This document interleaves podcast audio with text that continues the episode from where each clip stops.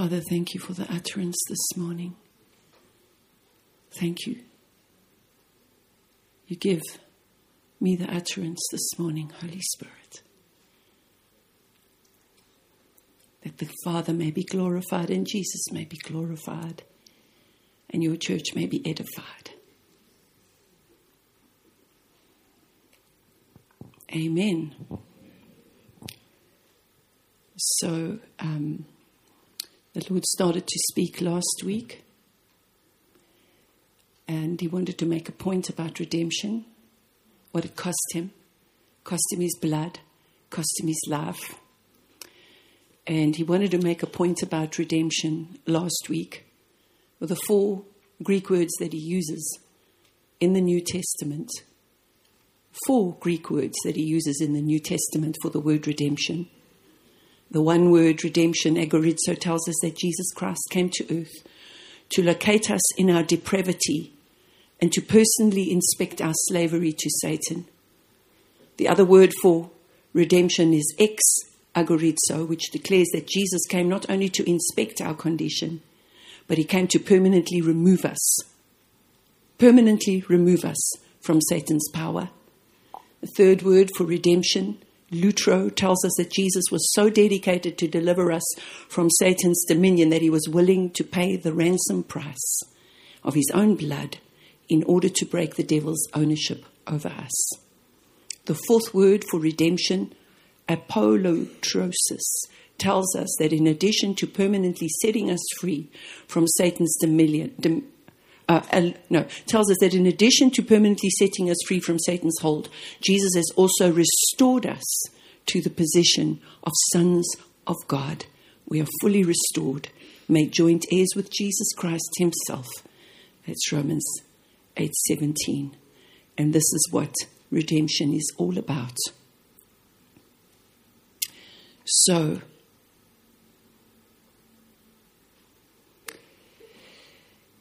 the Lord wanted me to make the point that He is wanting a people, and we looked at that scripture in Second Corinthians chapter 6. We don't have to put it up, but we looked at that scripture that He said, um, Come out from among her, come out from among the world system, come out of the world system, and I will be to you a God, and you will be my people.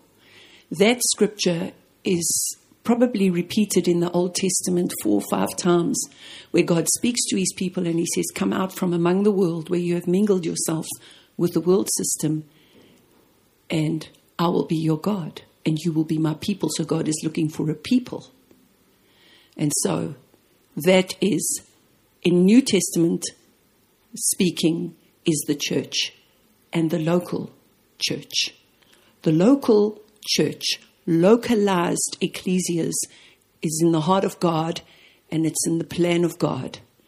The fact that many people take it upon themselves just to start a church when God didn't send them and God didn't call them is got nothing, is none of my business and it's none of your business.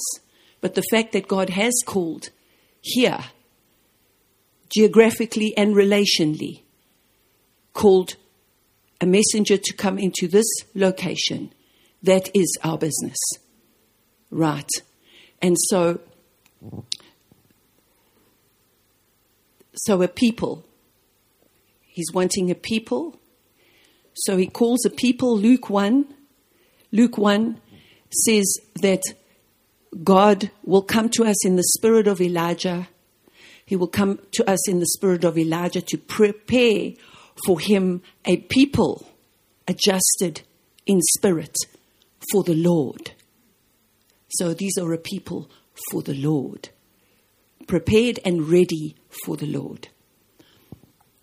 So when he speaks about redemption, there is a scripture in Galatians chapter, chapter 1 from verse 3 to 5. Grace be to you and peace from God the Father and from our Lord Jesus Christ who gave himself for our sins that he might deliver us from this present evil world. I don't think anything could be more clear than that scripture.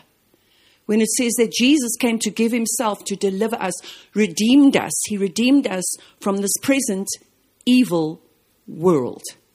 Right. According to the will of God, to whom be the glory forever. So our redemption means that we're to come out of this evil world, not to participate with it, not to partake of it, not to follow, like I shared with you last week, who not to walk according to the course, the course of this world, the fashion of this world, the, the, their ways of thinking, their ways of doing things, the culture of this world. That's not, this is what God is wanting us to come out of the culture of the world. The way they think and the way they do things in every area of our lives. What they think about finances, what they think about entertainment, what they think about education, what they think about um, all of the institutions of the world have been set up by Satan to institutionalize us, totally prevent us from following God and seeking first the kingdom, but to seek the world system and to go the way of the wicked world. And it's Corinthians 4 4 that says, Satan is the God of this world. So everything that you're following that's in this world is Satan is the God of it. God was not the God of all the institutions of this world. He did not institute them. And so, he wanted me to talk to you about a people prepared, redemption, and I went there. And then he wanted me to go to how my people, many of my people receive my word. So they come to my word to be fascinated for fascination and not for transformation. And then we read that scripture in Ezekiel. So I'm going to continue with that because I did go there with the fascination that they come to be fascinated and not to be transformed. And this is continuing on the point about receiving God's word. So, let me go to this part that he began to speak to me about.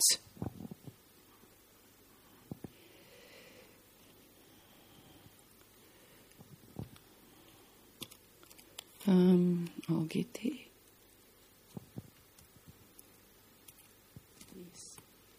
So he spoke to me about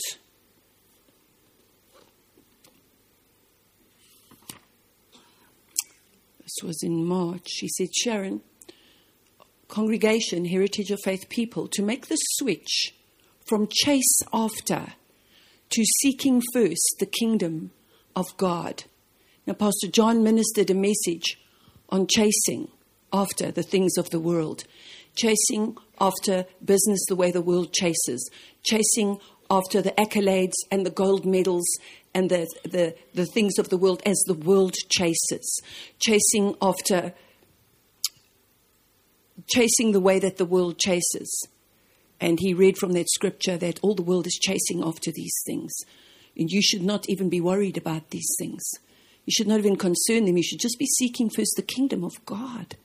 You see, for you to switch, hmm, for me to switch, for you and I as a people to switch from the chase that the world institutions have taught us to chase to seeking first. He said this to me is revolutionary. It will require a revolution within you, within your inner man. And then he said this it requires a great wrenching W R E N C I H I N G. It requires a great wrenching, a heart wrenching work which my people want from the Holy Spirit to do in them. It is possible with me to do a heart wrenching work in the hearts of my people so that they can switch and have a revolution and about turn an axial orbital turn in their way of thinking and their way of living, um, it's possible with me. A heart that turns to me with all the heart, I can wrench. I can wrench with my words. My words are my wrench. To wrench, for you to have a heart wrenching experience and encounter with God's word, a wrench is to twist and pull suddenly, especially so as to remove something from that to which it is attached.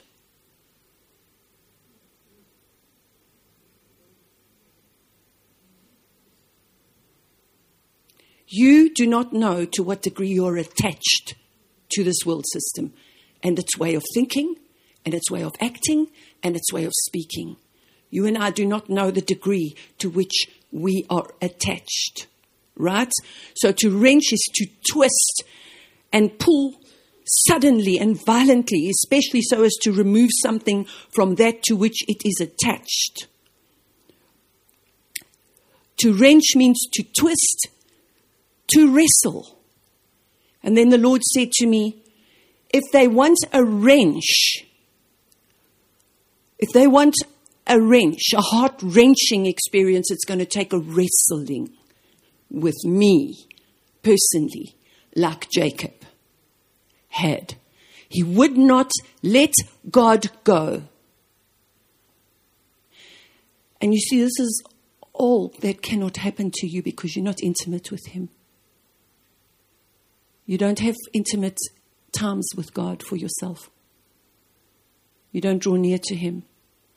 So then you can't have a heart wrenching experience. You're not drawing near to Him for revolution, redemption, revelation for a revolution. And in there today, we're going to see repentance comes right in there because there can be no revolution without repentance. Because repentance is the revolution, actually. It is the turnaround. It is the turnaround of the mind, the spirit of your mind. It is the turnaround of your heart. It's removed from its attachments to anything in the world, and it is a, it's a turnaround of it's an about turn. I'm getting to the definition of a revolution, but it's actually doing this and going in the complete opposite direction. It's not a foot in both. You cannot serve both. Jesus said you can't. You think you are, but you're not. You have a bit of the world system, a bit of the devil, and a bit of God. A bit of the devil and a bit of God. And in that scripture in 2 Corinthians 6, it says, How can any, you can have anything in common with Satan? This is a revolution. God is bringing about a revolution in this church. And if you want to know why, because you, you perhaps knew. And if you want to be reminded because you've been here for a while, there's a price that has been paid for this revolution, and there's a price that has been made for this revolution. And the, the, the spiritual leader of this ecclesia has qualified, and God is bringing it about with enough people who will hear and obey and have and experience a revolution by the mighty resurrection work of God in them. They will want it. They will go to God to wrestle for the wrenching by the words of God that come to this congregation. I read to you last week. Uh, we looked at that scripture out of Ezekiel. They come to you as my people do, and they just come and listen, and they won't do anything that you say. But they say, Come, let's go hear what the latest message is. But they won't do anything you say. With your heart, their hearts, they show much, much love, but, they, but they, they, they actually don't do the word. And so one of the biblical uh, commentaries says that people just go because other people go to church. That's the reason. One of the reasons that people go to church is because other people go. And I formed quite a nice um, circle here. And where else would I go? I'd have to start all over again. Well, that's not what's in the heart of God. You come to have your heart wrenched by the word so that you can experience transformation, not coming so that you can be fascinated with church and a church message like you would be with a rugby match or with a movie, fascinated with a movie, spellbound. So I'm, I'm coming to church because other people come to church, so you might as well hold me spellbound with the anointing while you're about it. So God says here, Jacob wrestled. You wrenched him he wrestled. You changed his very DNA. You changed his name and his nature. And you smote him. If you're not wrestling with him for the wrenching and for the blessing of identity change, then you will wrest his words that his messengers bring. And this word is W R E S You will wrest. W R E S T. You will wrest his words. If you're not wrestling with God for identity change with the word, then you will wrest his words. So, here's a scripture. 2 Peter 3:16. The King James uses this word wrest, W R E S T. If we can just put that one up, please. Psalm, just while they're getting that, 2 Peter 3.16, there's a Psalm 56 verse 5 that says, Every day they wrest my words. W R E S T. Every day they wrest my words. So also in all his epistles, speaking in them of these things, Therein are some things hard to understand, which those who are unlearned and unstable, it's because you've not learned it in the Word of God. Not because you cannot be learned, but because you haven't become learned. And because the Word of God is not your diet and your passion, and you, you, you do not know the Scriptures. There are some things hard to understand, which those who are unlearned and unstable wrest as they do also the other scriptures unto their own destruction. So that's what people do. But God is speaking to the people in this church that there are people in this church that not only come to be fascinated, but they also come to wrest His words. And I'm going to go into that now. Thank you. You can take that scripture off. To wrest, this word wrest is a word that means they distort my words. They twist them, they bend them, they turn them. The Webster's Dictionary of Wrest, my words. You see, you do this in your mind. You do this in your mind while the word is coming to you. You are wresting his words. So that already, when the Lord has spoken to you this morning through this vessel and said, you're not intimate with Him.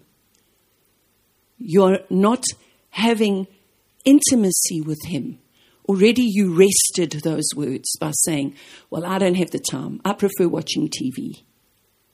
I'm not making special time to be alone with God. You already wrested those words that the Lord was saying to you. That's how you wrest them.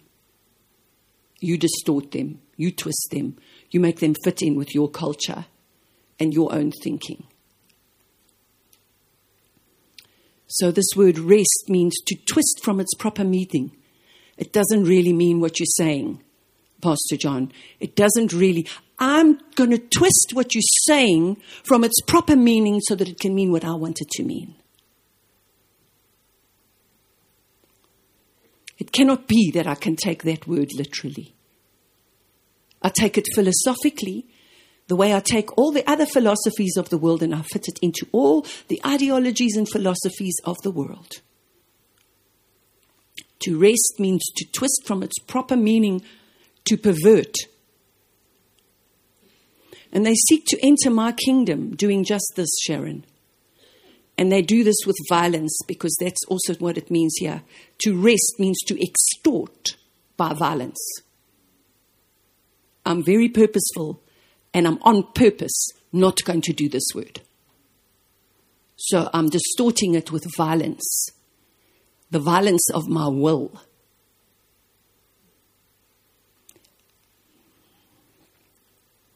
They seek to enter my kingdom doing just this, Sharon. They do this with violence, a violent twist of my words.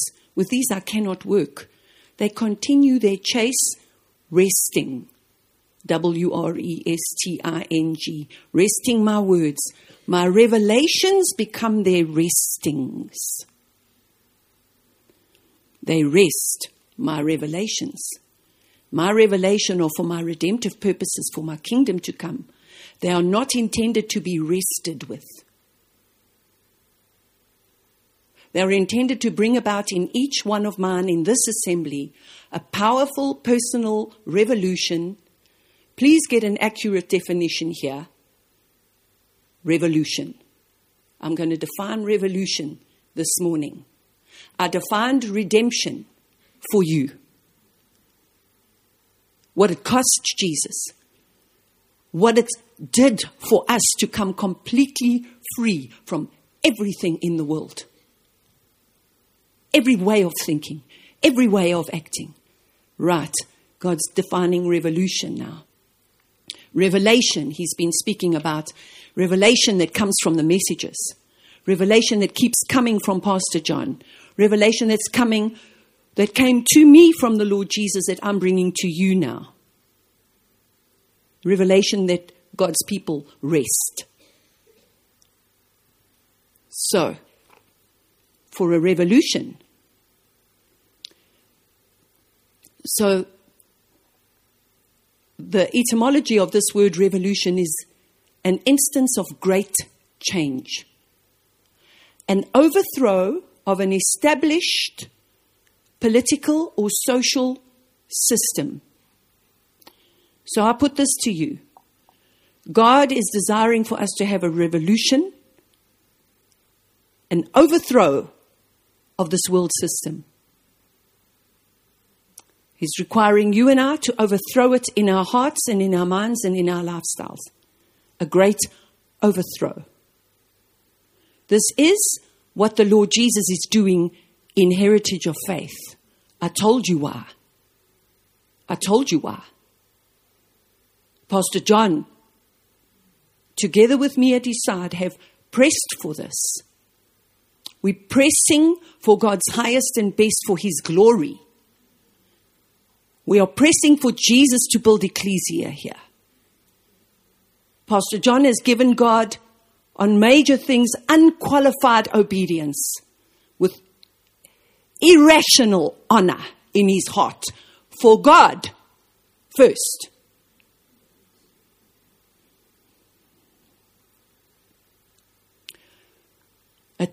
This is, Webster says this of revolution, a total radical change as a revolution in one's way of living.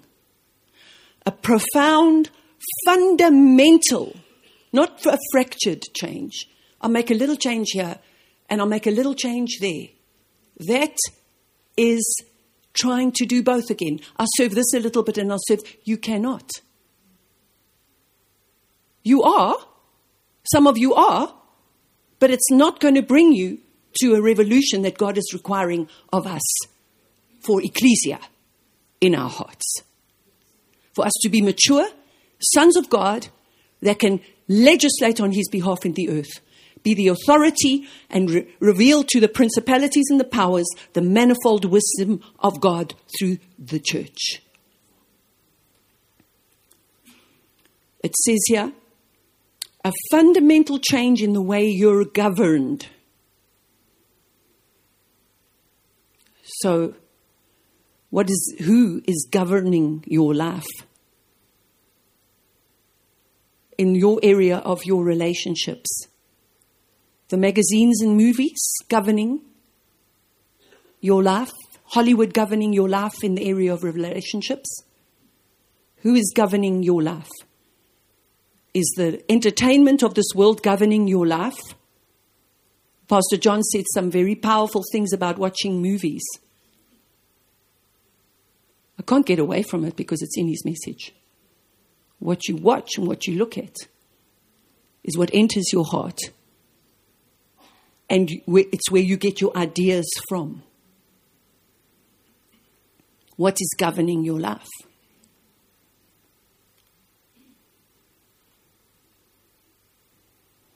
It's just one small example. So, it's the overthrow and the renunciation of one government. I renounce the things in this world that govern my thinking about finances, about relationships, about making my own plans when God's word so clearly says He knows the thoughts and plans He has for me. Right the substitution of another. Revolution means a drastic and far reaching change in ways of thinking and behaving and visualizing.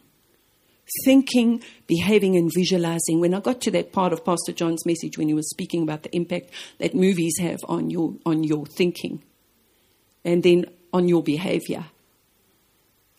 And uh, what you look at was one of the statements that he made. What you look at. And I wrote there by the message that I print I look at your word.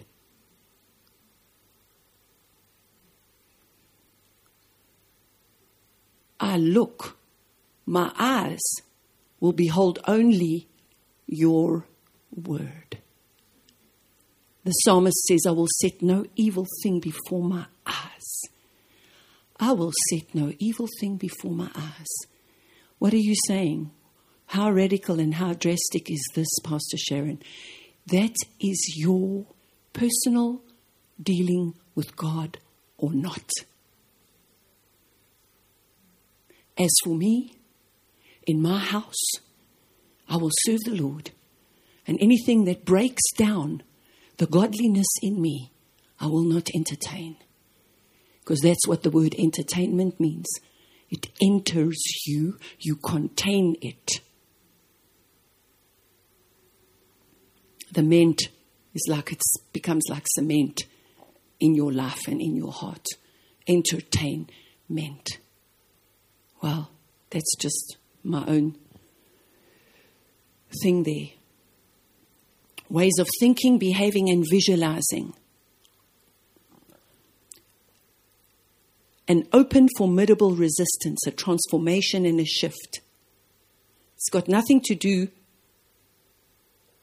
with an earthly government. This is not revolution in terms of we're going to have a revolution against our government. We're to pray for them.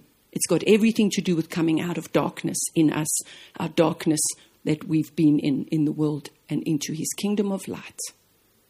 Right.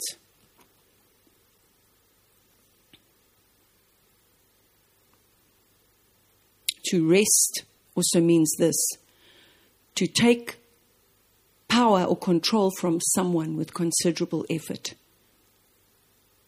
That's what we do. So we take the power of God's word from us distort the meaning of something. This is another meaning of wrest, when you wrest God's words. As you're sitting here now, some of you are wresting my, my words that God is putting in my mouth to speak to you. Distort the meaning of something to suit one's own interests and idols. To distort the meaning of something to suit one own, one's own views and opinions, philosophies, or ideologies. Sharon, my people do this all the time with all my words that I bring here.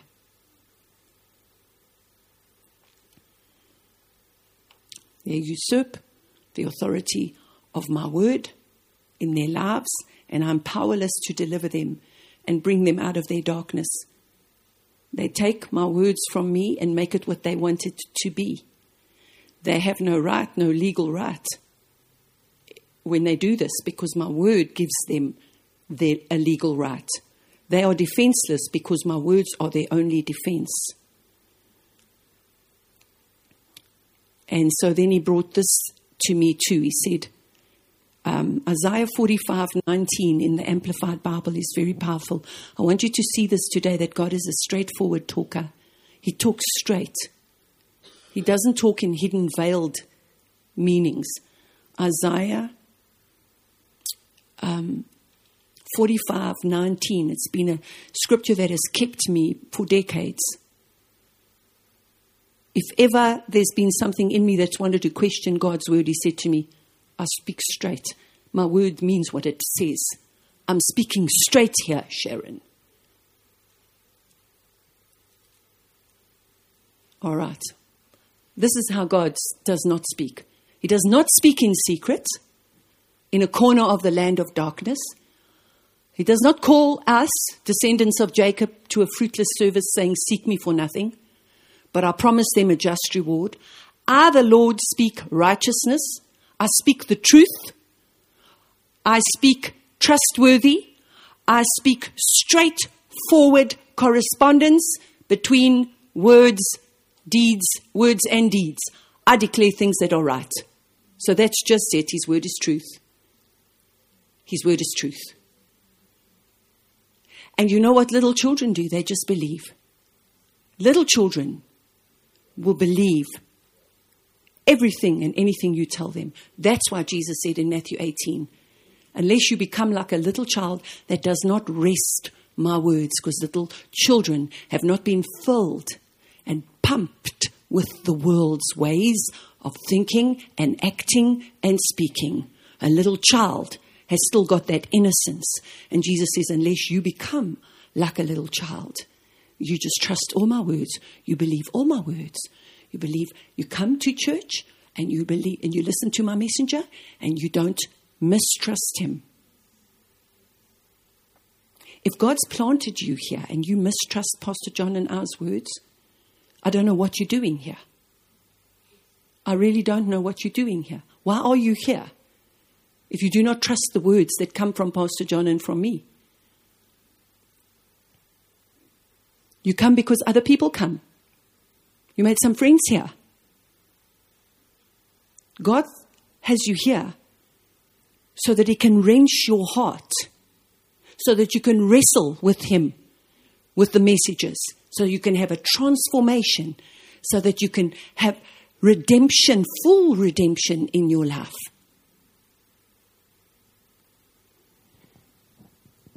So, this is what he also said people do with his word. 2 Peter 1, verse 20 and 21, Amplified Bible. 2 Peter chapter 1, verse 20 and 21, this is what he said that his people also do with his words. Especially the words coming from the messengers.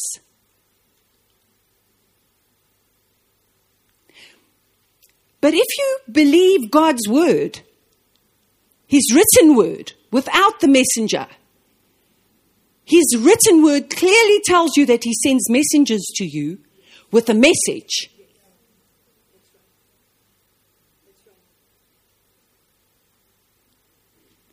So let's put that scripture up 2 Peter 1, verse 20. You must understand this that no prophecy of scripture is a matter of personal, private, special interpretation and loosening and solving. Just keep it there. Just keep it on that one. So he said this to me. He said to me, So what my people do is this they make it a personal, private, special interpretation and they, of loosening and solving for themselves. That's what they do. They'll have their own private, special interpretation and they'll loosen the word up and they'll solve it for themselves and put it into, they'll whitewash it. That was another word he used, wresting. Um, whitewash, they'll whitewash it to fit in with their philosophies. They'll give their own personal, private, special interpretation, their own loosening and their own solving. I'll, I'll interpret this word that you're bringing this morning, Pastor Sharon. You must understand I have my own personal solving and interpretation of this word this morning. It's not, I can't take it literal. Right, the next verse, thank you. For no prophecy or scripture, no prophecy or inspired message that comes forth from a messenger. messenger. That word prophecy is a Greek word prophetia, which means inspired speaking. This morning, the Spirit of God inspires me to speak these things to you. No prophecy originated because I willed it to say these words this morning. Pastor John does not come here on a Sunday morning because he wills to say something.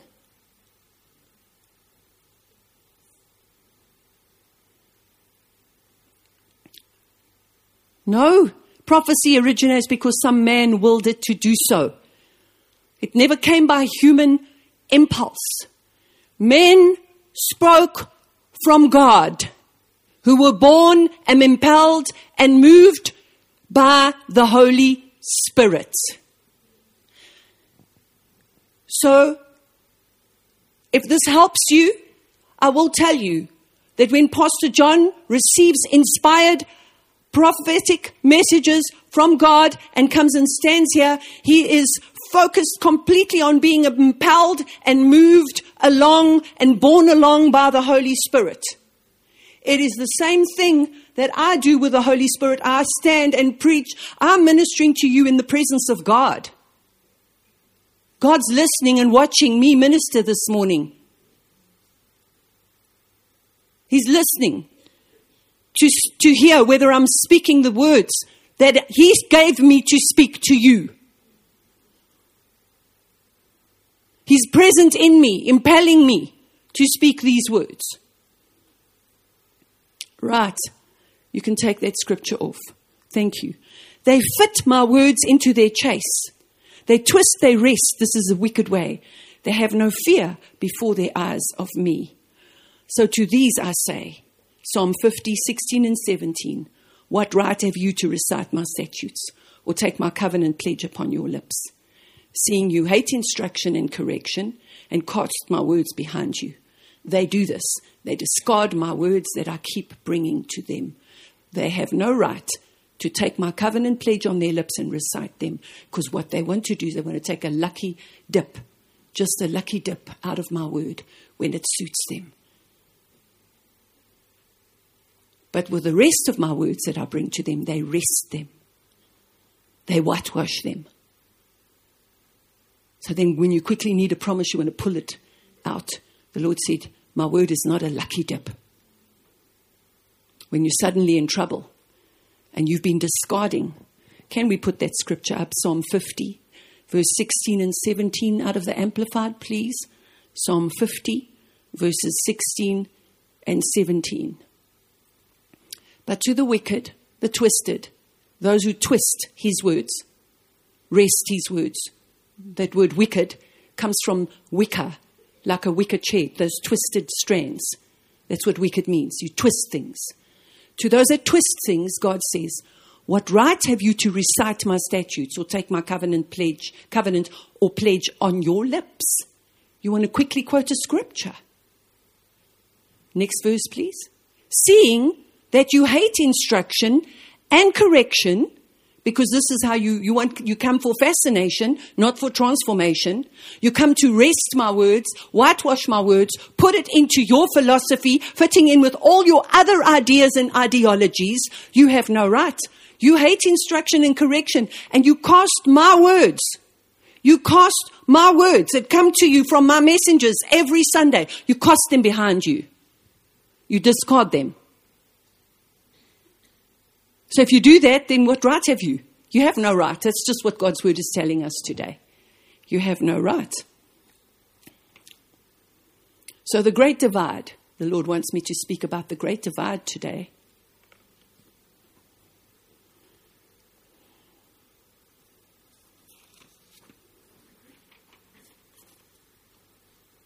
The great divide. So I'm going to give you one scripture here. How must I receive His word? There's so many, but I can't go there now because I must get to the great divide. Receiving His word. I'm just going to give it to you. You don't have to put it up. You can go and see it for yourself how to receive the word of God. Isaiah 66 5. Hear the word of the Lord, you who tremble at his word. You who tremble at his word. James 1 21 to 25. Receive, welcome the word which implanted and rooted in your hearts contains the power to save your soul. Look carefully into the faultless law, the law of liberty be faithful in it. Persevere in looking into it. But I want you to look at movies. Be pers- what are you looking at? What are you allowing your children to look at?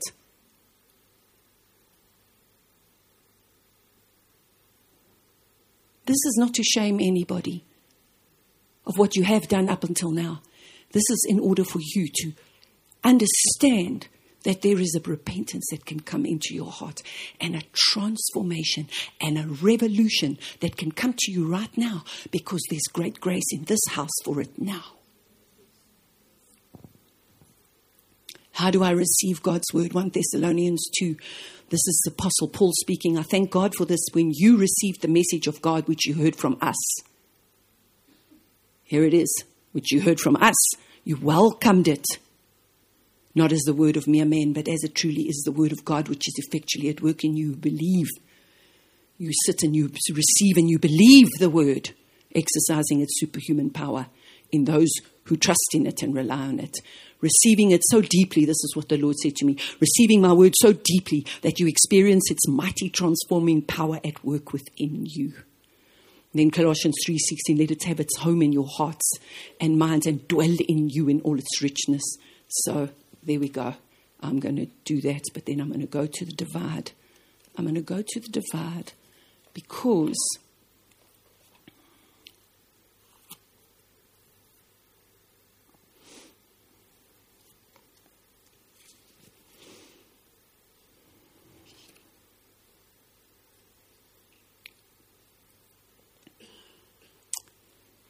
this comes from Pastor John's message his 3rd of July message over here. And he brought this scripture 1 John 2 18 to 19. You don't have to put it up, I'm just reading it. Little children, it's the last hour, and as you have, you have heard, the Antichrist is coming, even many now. Now, many Antichrists have come, by which we know it's the last hour. They went out from us, but they were not of us. For if they had been of us, they would have continued with us. You see, this of us is the same word that God says you're in the world, but you're not of it. If you're of this church, if you're of this house, it means you, the messages are of you are of the message. You are of the instructions God is bringing to this house. You are of it. It's impossible if you're of it to ever leave it. It's impossible to ever be of it when it's really part of your, you've eaten it, you've drunk it, you've digested it, you've lived it. It's, you would have to turn your back. And then you'll, you'll know exactly what you've done. You know you've turned your back because, like Esau, jumping the gun here a little bit when it says Esau sold his birthright for his flesh. And when he wanted it back, even though he had tears, he could find no place of repentance. That's not because he couldn't repent, it's because it's not what he wanted to do. He wanted both the blessings. He didn't want to repent. Repentance is something that you want. You want to change. Right. So there's a level. Then the Apostle John, this is very powerful here. After he read this, they went out from us. Well, then, well, they were not of us. For if they had been of us, they would have continued with us. But they went out that they may, might be made manifest that none of them were of us. Listen to what Pastor John said right after that. There is a level of conversation that God is having with us here through the Apostle John that is saying there are people that God calls into relationship with Him and His church and they choose not to go further with that relationship. they choose to rather go out from among the Christians that are pursuing God, that can be called His children, and they live their lives in the way they choose to live their lives. They don't pursue God, and God says it's so that they can be exposed, so they can be seen that they are not on the same level of consecration and separation that we are committing ourselves to God. So God said, in this church is coming a great divide. There already is a great divide. Those that have repented, especially from the messages, I will take the children. Especially from the message, the two messages that he announced the new era, our new era of this church.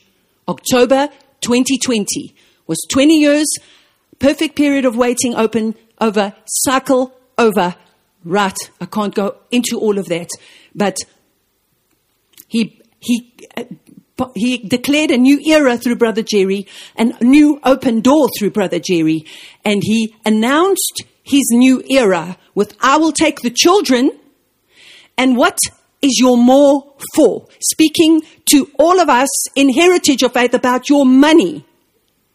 He's requiring a response from you because he's deeply relational. He's deeply relational. This is nothing to do with law. I'm telling you, for you to tithe and you to bring offerings is not a law. But I'll tell you what law it is it's the law of love, it's the new commandment law. A new commandment I give unto you that you love the Lord your God. And if you love him, you will give him. You will give him. It's your love covenant connector. Your tithe shows your love. It shows your love and your trust. It's deeply personal, relational. Hallelujah, the great divide, the Lord said this to me. And we need to put this other scripture up here. 1 Corinthians 11, 18 and 19. Please, 1 Corinthians 11, 18 and 19. Um, can you just go to verse 19? I just want to see here. Yeah. Right, go to verse 18 again. Thank you. For in the first place, when you assemble as a congregation, I hear that there are divisions among you, and I in part believe it. I'm just emphasizing the way the Lord gave the scripture to me, please.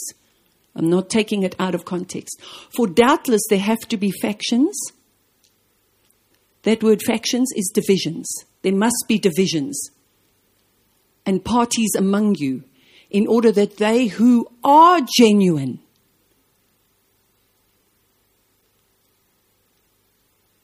I remember a few years ago when Pastor John wrote the scripture, it leapt in my spirit. The Lord said, There must be divisions among you. And he, he, he said, But God doesn't bring division. Luke 12.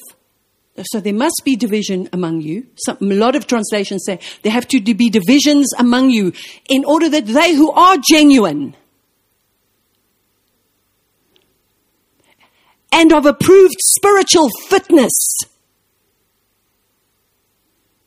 may become evident and plainly recognized among you.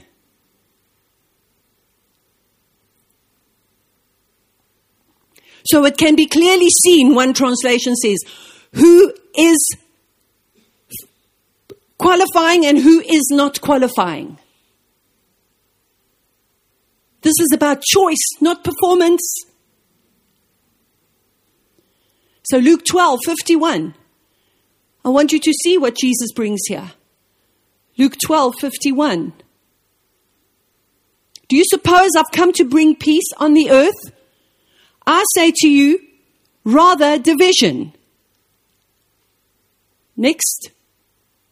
From now on, in one house, there will be five divided among themselves three against two, and two against three.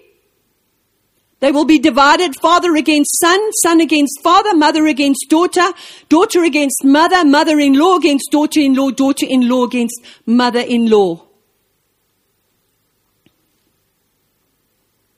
Right, that's it. How does the division come? The sword. Hebrews 4. My sharp, two edged sword of my word that can come to one heart in a family and divide between soul and spirit. And that one heart takes the sword and lets the sword cut and divide what is between the soul and what is between the spirit, because everything that is of the world system is soul. There's no spirit life eh? there.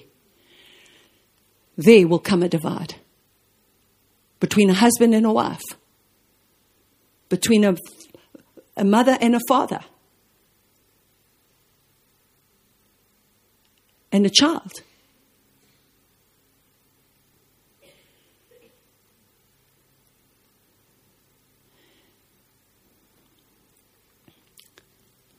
Jesus said, when they called him and they said, Your mother and your brothers are looking for you, he said, Who's my mother and who's my father?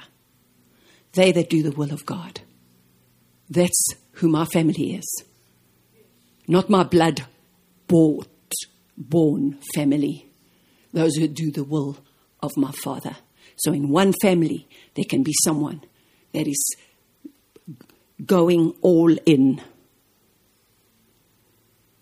Might be a struggle for them because they've got to sit in that house with that television on all the time. They've got to sit in that house while you're drinking alcohol. They've got to sit in that house while you're doing your carnal things.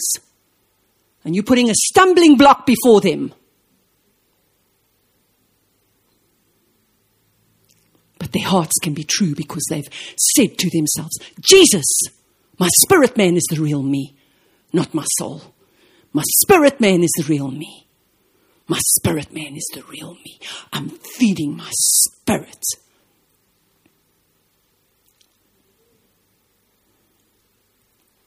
So the dividing asunder, he said, there must be division among you, Sharon, so it can be clearly seen what is of God and what is not of God. So there's the division. He wanted me to make mention of that the great divide. So I'm going to finish off now. How much time do I have left, please? About seven minutes. Well, should I finish now then, John? Because I haven't even got started on the repentance part that God has given me. All right.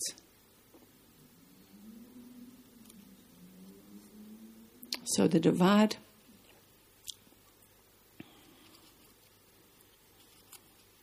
So I'm going to bring you the two messages that, that, that, that, that the Lord brought to open up our new era.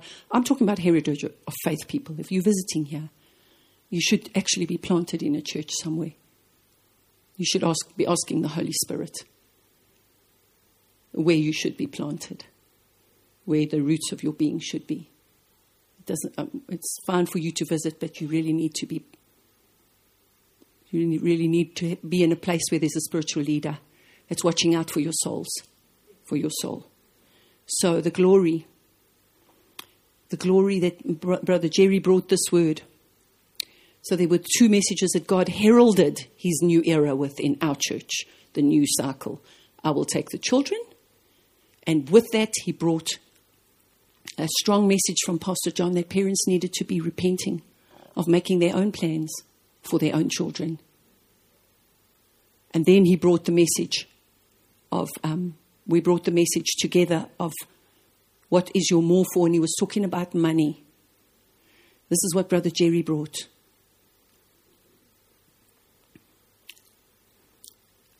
He's marvelous. He said this in January 2021. His main reason for blessing you and causing you to have abundant overflow. this beautiful new prophecy from Brother Jerry. Yay, yay, yay. I'm telling you something. We've been in Word of Faith for a long time. We saw people in their thousands by thousands flock to the Word of Faith because it included prosperity. Give me the money. Give me the money. This message will bring me money. They flocked until they found out that faith is not a formula for success. It's a relationship with Jesus. It's not a lucky dip that you can just pull prosperity scriptures out of and you don't live your life for Him. Brother Jerry says his main reason for blessing you and causing you to have abundant overflow is not so that you can store it up, but so that you can be a blessing and finance the work of God and be involved in this next great move of God. Get this deep down in your spirit now and decree right now that God is making me his vessel He'll use me to be a distributor of finances. Woo! Hallelujah! All you have to do is say that. But you don't understand how broke I am. You don't understand what debt I'm in. Seek first the kingdom of God. Let these motives be first in your heart. Hallelujah. Let these desires be in your heart. God will help you to get out of that debt.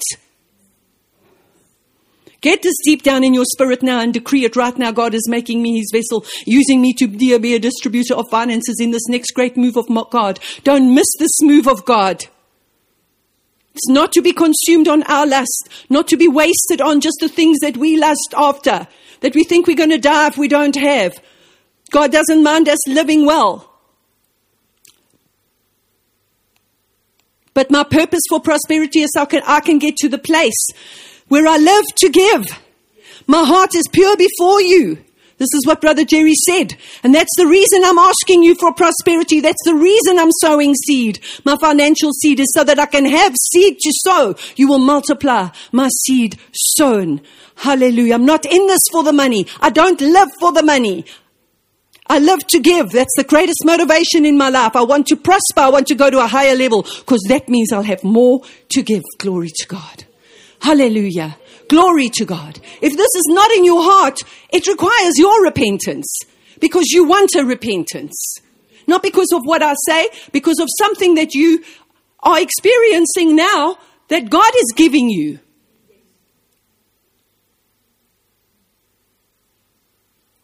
And then God gave us the, that scripture that on and on and on. He's always brought that scripture to our church.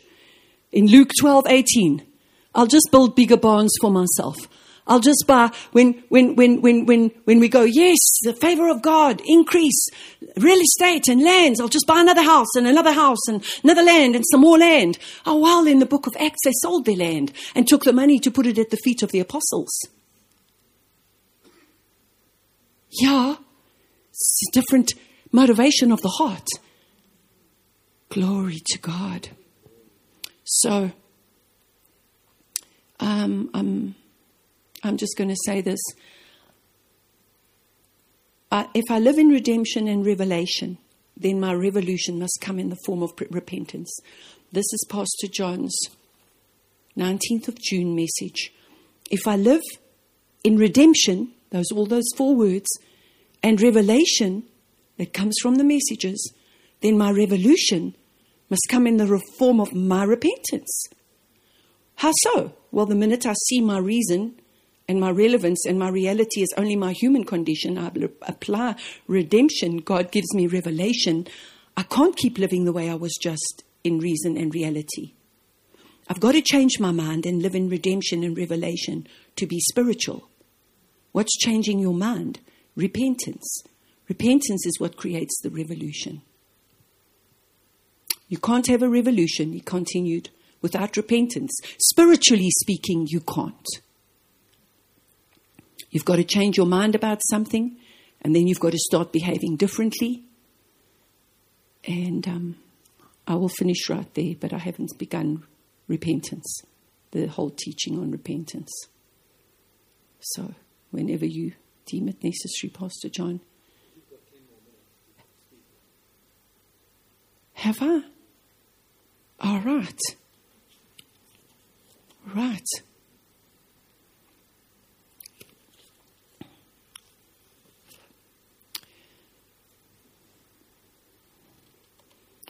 Right. So I wrote this down. All right. Okay. I'm done with that. I'm going to read. I have to just read some extracts. Extracts from Pastor John's previous messages from 2020. He, he spoke, he brought a message about repentance that means to change your purpose as a result of knowledge, revelation knowledge that you've received from the messages. And then he said, I want to remind you that repentance doesn't happen. This turnaround doesn't happen because I say something. It, turn, it happens because you receive something. If you do not want to receive what I'm telling you today, then you will not have a, a revolution. Let me tell you, parents, or anybody who's going to listen to this message, if you are going to have children and you can't ask God the question, how shall we manage this child? How are we, what are we supposed to raise this child up for? Then don't have children until you can answer that question before God. I'm just reading extracts of many, many messages, right? There are people here that have really listened to all those messages. I'm saying this to you that when children get to a certain age, they are not yours. I want to remind you that repentance doesn't happen because I say something, because you receive something. If you do not want to receive what I'm telling you today, then you will not have a revolution. God said, I will take the children. I did not say that. Pastor John did not say that. God said, I will take the children. And in those messages, he spoke to parents to, to dedicate their children like Isaac dedicated Abraham. I mean, Abraham dedicated Isaac, gave him completely up to God's purposes. Like Hannah dedicated Samuel. In those messages, it was quite clear how parents make their own plans for their children.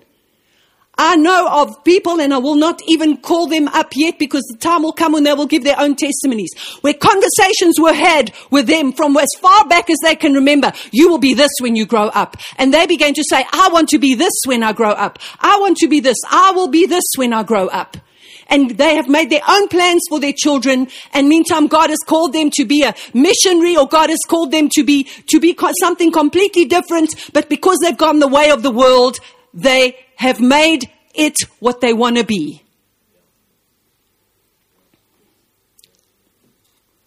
It's not too late to turn around ever. Ah, oh, I've set up my child for life.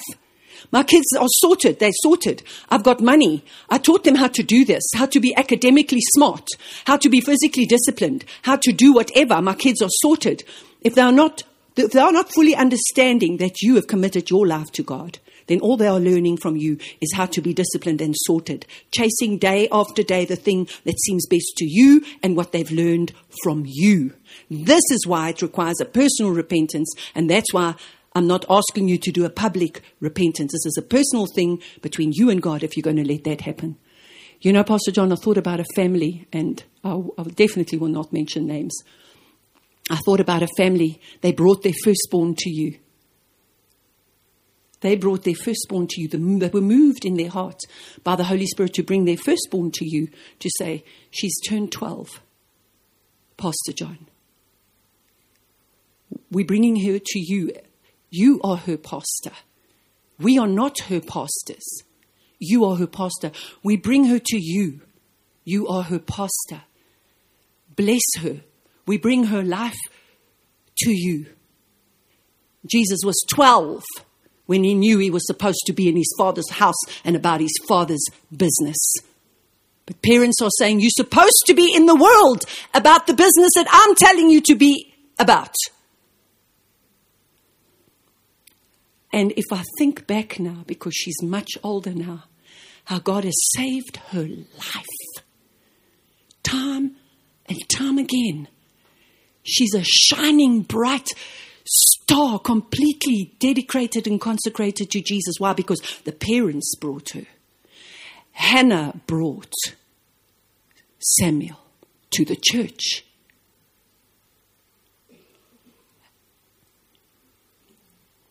Isn't that a first fruit principle? Now the rest are blessed.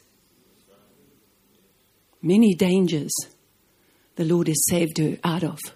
Her foot, Satan set traps for her, for her foot to get caught in a hidden tree, snare and a trap and a danger, and God has saved her. This is not to shame you because you haven't done it. This is so that you can turn around now. Even if your children are much older, if you repent now, then you have authority legally with God to ask God to move on behalf of your rebellious children. Because you don't justify yourself in how you raised them. You humbled yourself before God to say, I did not inquire of you. You can have conversations and justify yourself so much that you think it's God. You even say it's God. God showed me. Look how God's blessing them. Look, look, look how well they're doing. God's blessing them. The divide is here. It's here. There's a repentance. This can't just be a me- mental thing. Children, this is where you change your purpose and your lifestyle.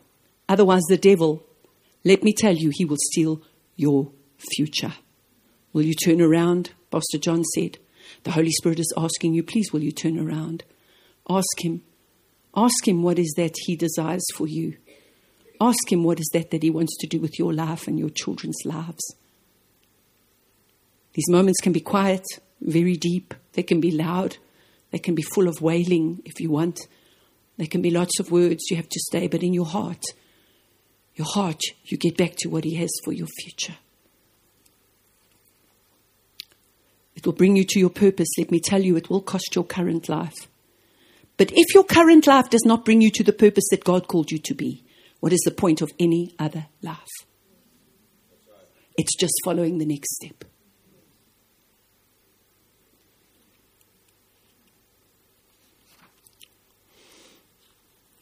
This is your moment for you parents to repent, turning around from holding on to your children and say, They're my children. Their achievements are my achievements. They are not. You have no ownership of what happens to their lives. You are only a manager of their lives for a very short period of time. I want to say to the adults and parents here, it's extracts from many messages.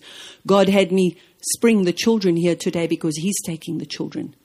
And I want to just make the statement so that you know I am the pastor of the children. So if you, as a parent, are saying, No, Pastor John, you're sitting here today, you are not the pastor of my child. I'm pastoring them, I'm shepherding them, I am being their prophet, I'm declaring over their lives what they will be. I'm teaching them.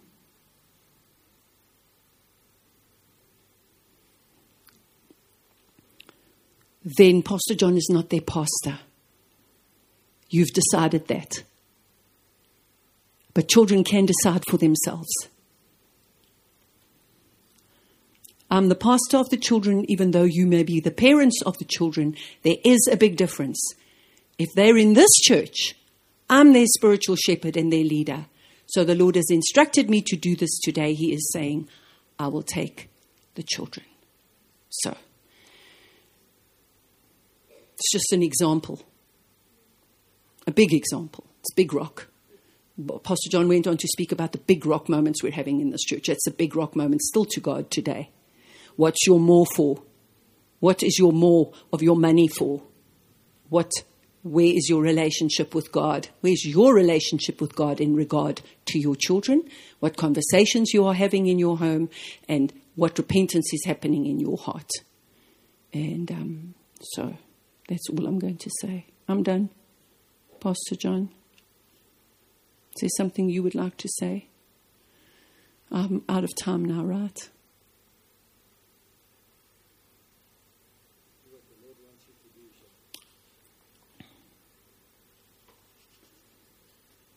We were in a big rock moment.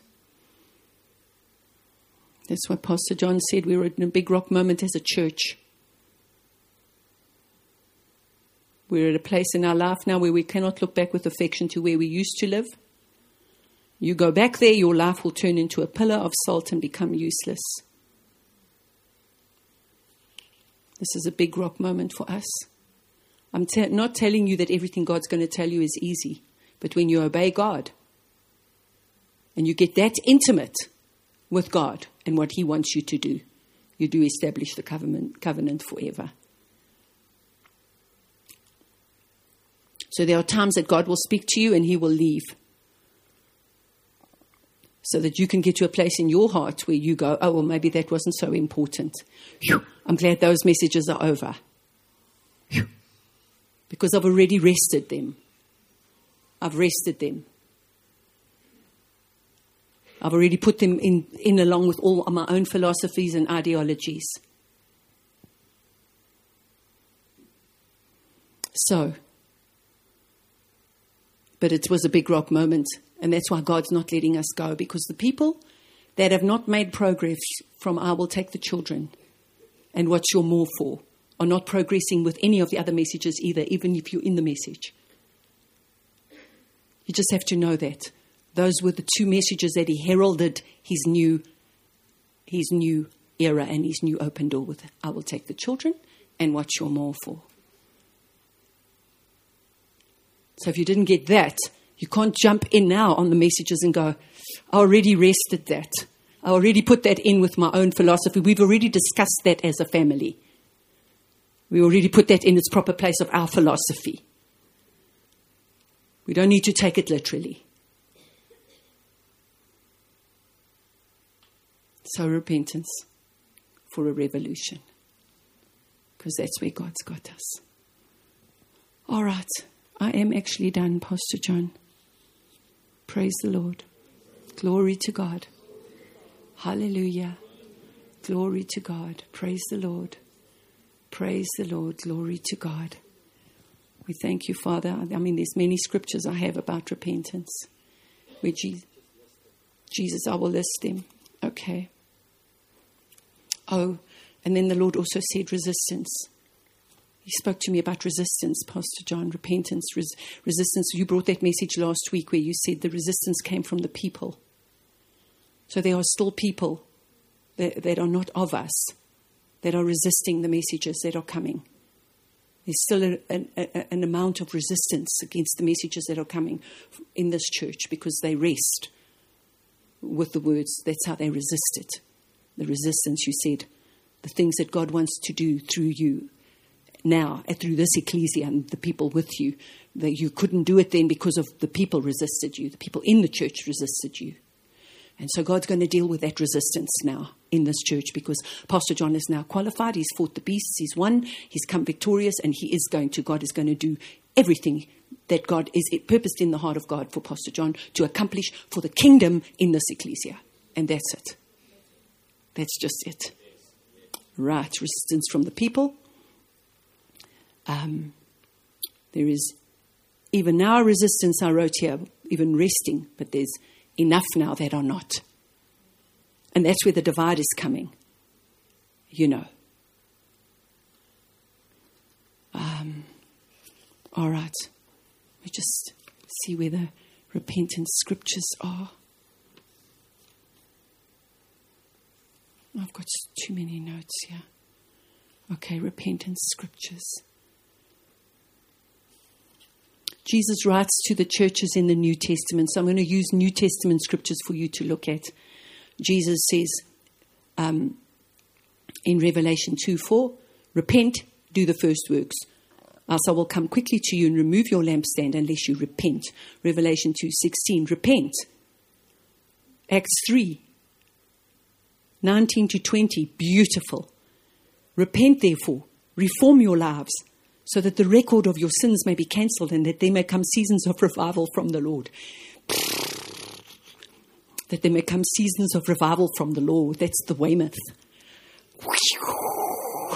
You see, when you repent in your inner being, then revival comes into your inner being.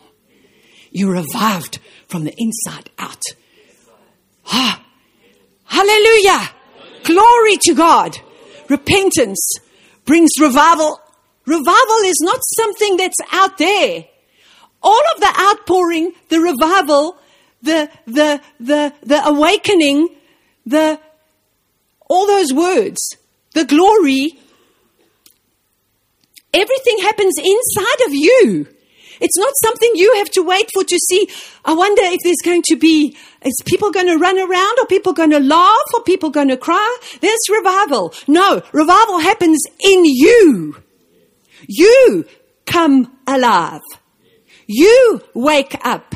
You have experience the outpouring of the Holy Spirit in you. Visitation is not something that happens somewhere away from you. Your visitation is because you're letting Him visit you inside you.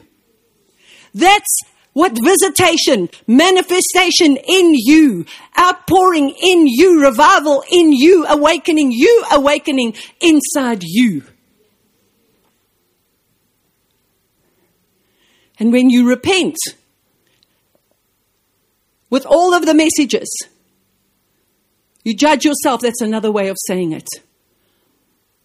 It says you repent therefore and reform your life so that the record of your sins may be cancelled and there may come seasons of revival from the Lord. Glory to God. Acts 3:19 amplified says so repent change your mind and purpose. Turn around and return to God that your sins may be blotted out wiped clean. That times of refreshing of recovering from the effects of heat of reviving with fresh air may come from the presence of the Lord. Hallelujah. Revelations 3 I counsel you to purchase from me gold that you may see. All right. That's it. That's enough scripture the stirring of the whole consciousness, what repentance means. And like it says in Hebrews 12, that among you, it's talking about people in a church, in a congregation, look carefully, lest anyone fall short of the grace of God, lest any root of bitterness springing up cause trouble, and by this many become defiled. Your, your carnality and your disobedience and your discarding of God's word here affects everybody in the church. And it's becoming more so as people, as the divide is becoming more obvious. Those that are totally giving themselves and those that are not. Right? And it's never too late. Um, it says here, lest any root of of bitterness springing up causes trouble, and by this many in the church become defiled. Lest there be any fornicator or profane person like Esau, who for one morsel of food sold his birthright. You know what your birthright is? Oh, Jesus, Jesus, Jesus. I didn't, I don't think I brought it. Here. You know what your birthright is? That you're despising? You're saying, I don't want legacy transfer. Legacy transfer what? Irrational honor what? Pastor John's obedience and honor and accountability what? Legacy transfer what? From Smith, Wigglesworth, John G. Lake. I don't want that. Kenneth Hagin, what? Kenneth Copeland, what? Jerry Savelle, what? John Ben Dixon, who? For your flesh. Just because you want to do what you want to do, you are selling out your birthright. Because, Pastor John, there's many that have had access to this birthright, but few have positioned themselves for it. It's available to anybody, but Pastor John's positioned himself for it and it's coming to us now. What's it going to look like? We're not troubling our mind about that, but we know what's happening in us. We know what's happening in us. It's already beginning to come out of us, the legacy transfer. is already beginning to come forth from us. The legacy transfer is already just because we're becoming, because we come, we become, we're becoming by the words and the messages. We don't have to say, Where's my gift? Where's my place? Where's my place in the church? No, because we're of this church, we're becoming.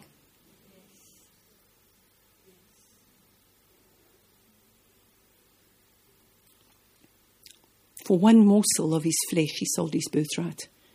For you know that afterwards, when he wanted to inherit the blessing, he, reject, he was rejected. He found no place for repentance, though he sought it diligently with tears. I mean, Esau really cried. He went to his father.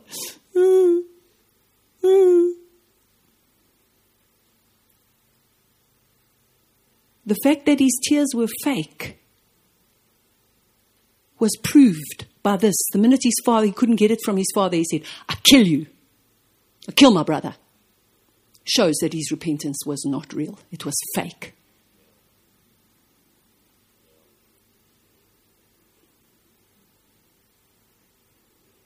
He didn't want to repent. He didn't want to repent. He didn't want repentance to be a part of his process of his life and his heart.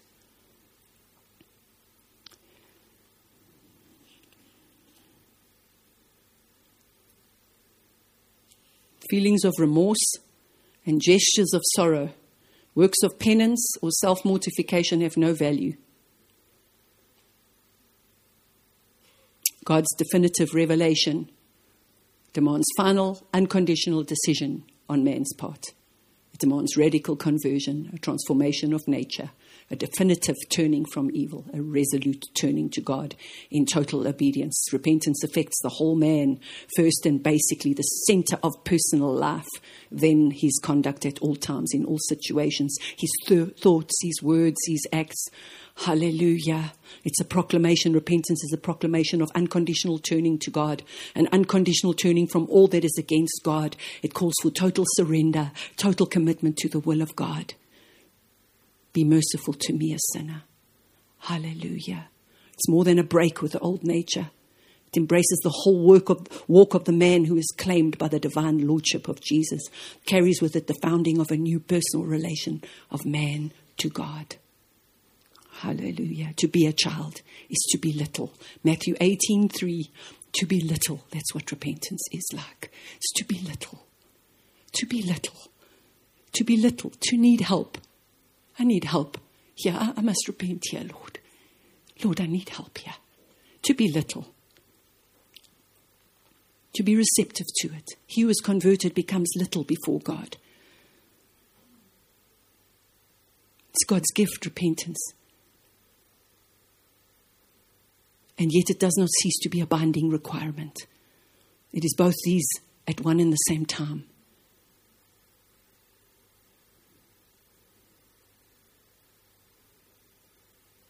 Glory. Glory to God. So, Father, like Pastor John stood here in the pulpit those years ago and said, May the fear of God come upon us. I can just repeat those words this morning. May the fear of God come upon us. May it rest in our hearts, Lord.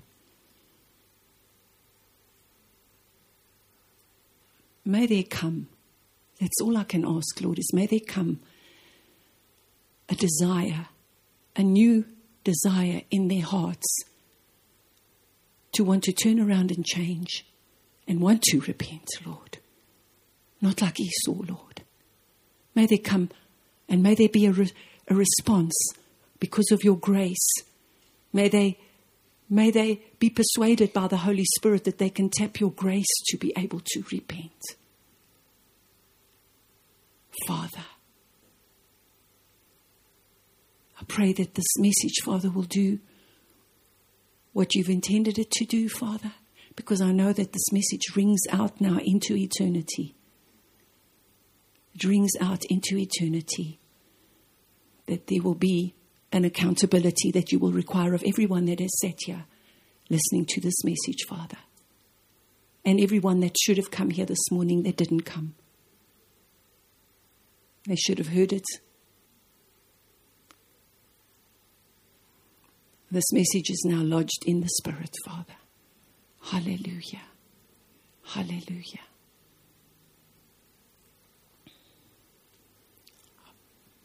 Pray that your people are blessed with this, Lord. They are blessed with this. They're blessed with your mercy to be able to repent. I speak this blessing upon them today. Hallelujah. Hallelujah. Glory to God. And everybody said, Amen. Bye, everybody.